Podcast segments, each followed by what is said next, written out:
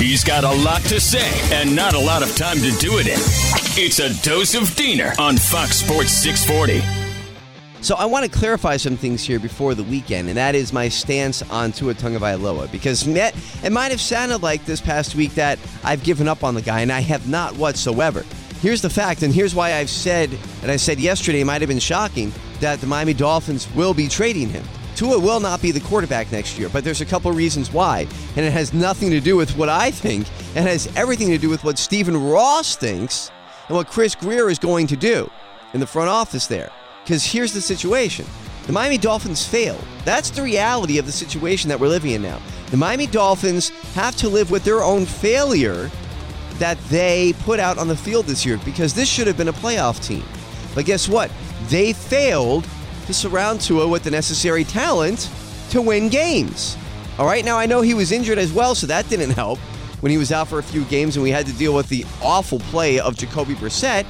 But the fact here is, is that the Miami Dolphins did fail to put enough talent around on this team to win enough games to make the playoffs. It's as simple as that.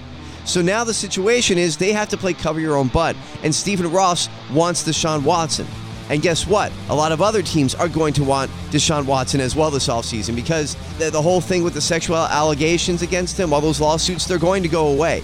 They're going to be dropped. There's going to be settlements. And quite frankly, probably by the Super Bowl, you're going to see all of that gone, which means this offseason is going to be absolutely filled with speculation and talk about who's going to get Deshaun Watson.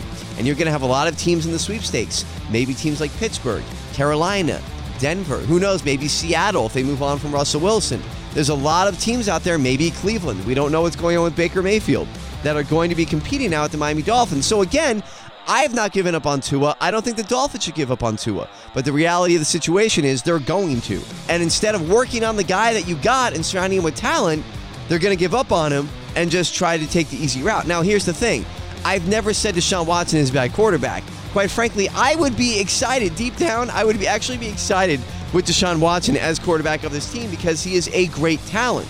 But my thing is, is that they're going to give up on Tua, and that is very sad because he could have been great for this team, and they failed him. So what's going to happen? He's going to end up somewhere else, and he's going to be great and make the playoffs like Ryan Tannehill, and then we're going to look back and say, "Huh? How come he couldn't do that here?" It's because the front office stinks. And again, I would be very excited at the prospects of what we could do with Deshaun Watson. It would just be sad to see another failed situation at quarterback. That's all.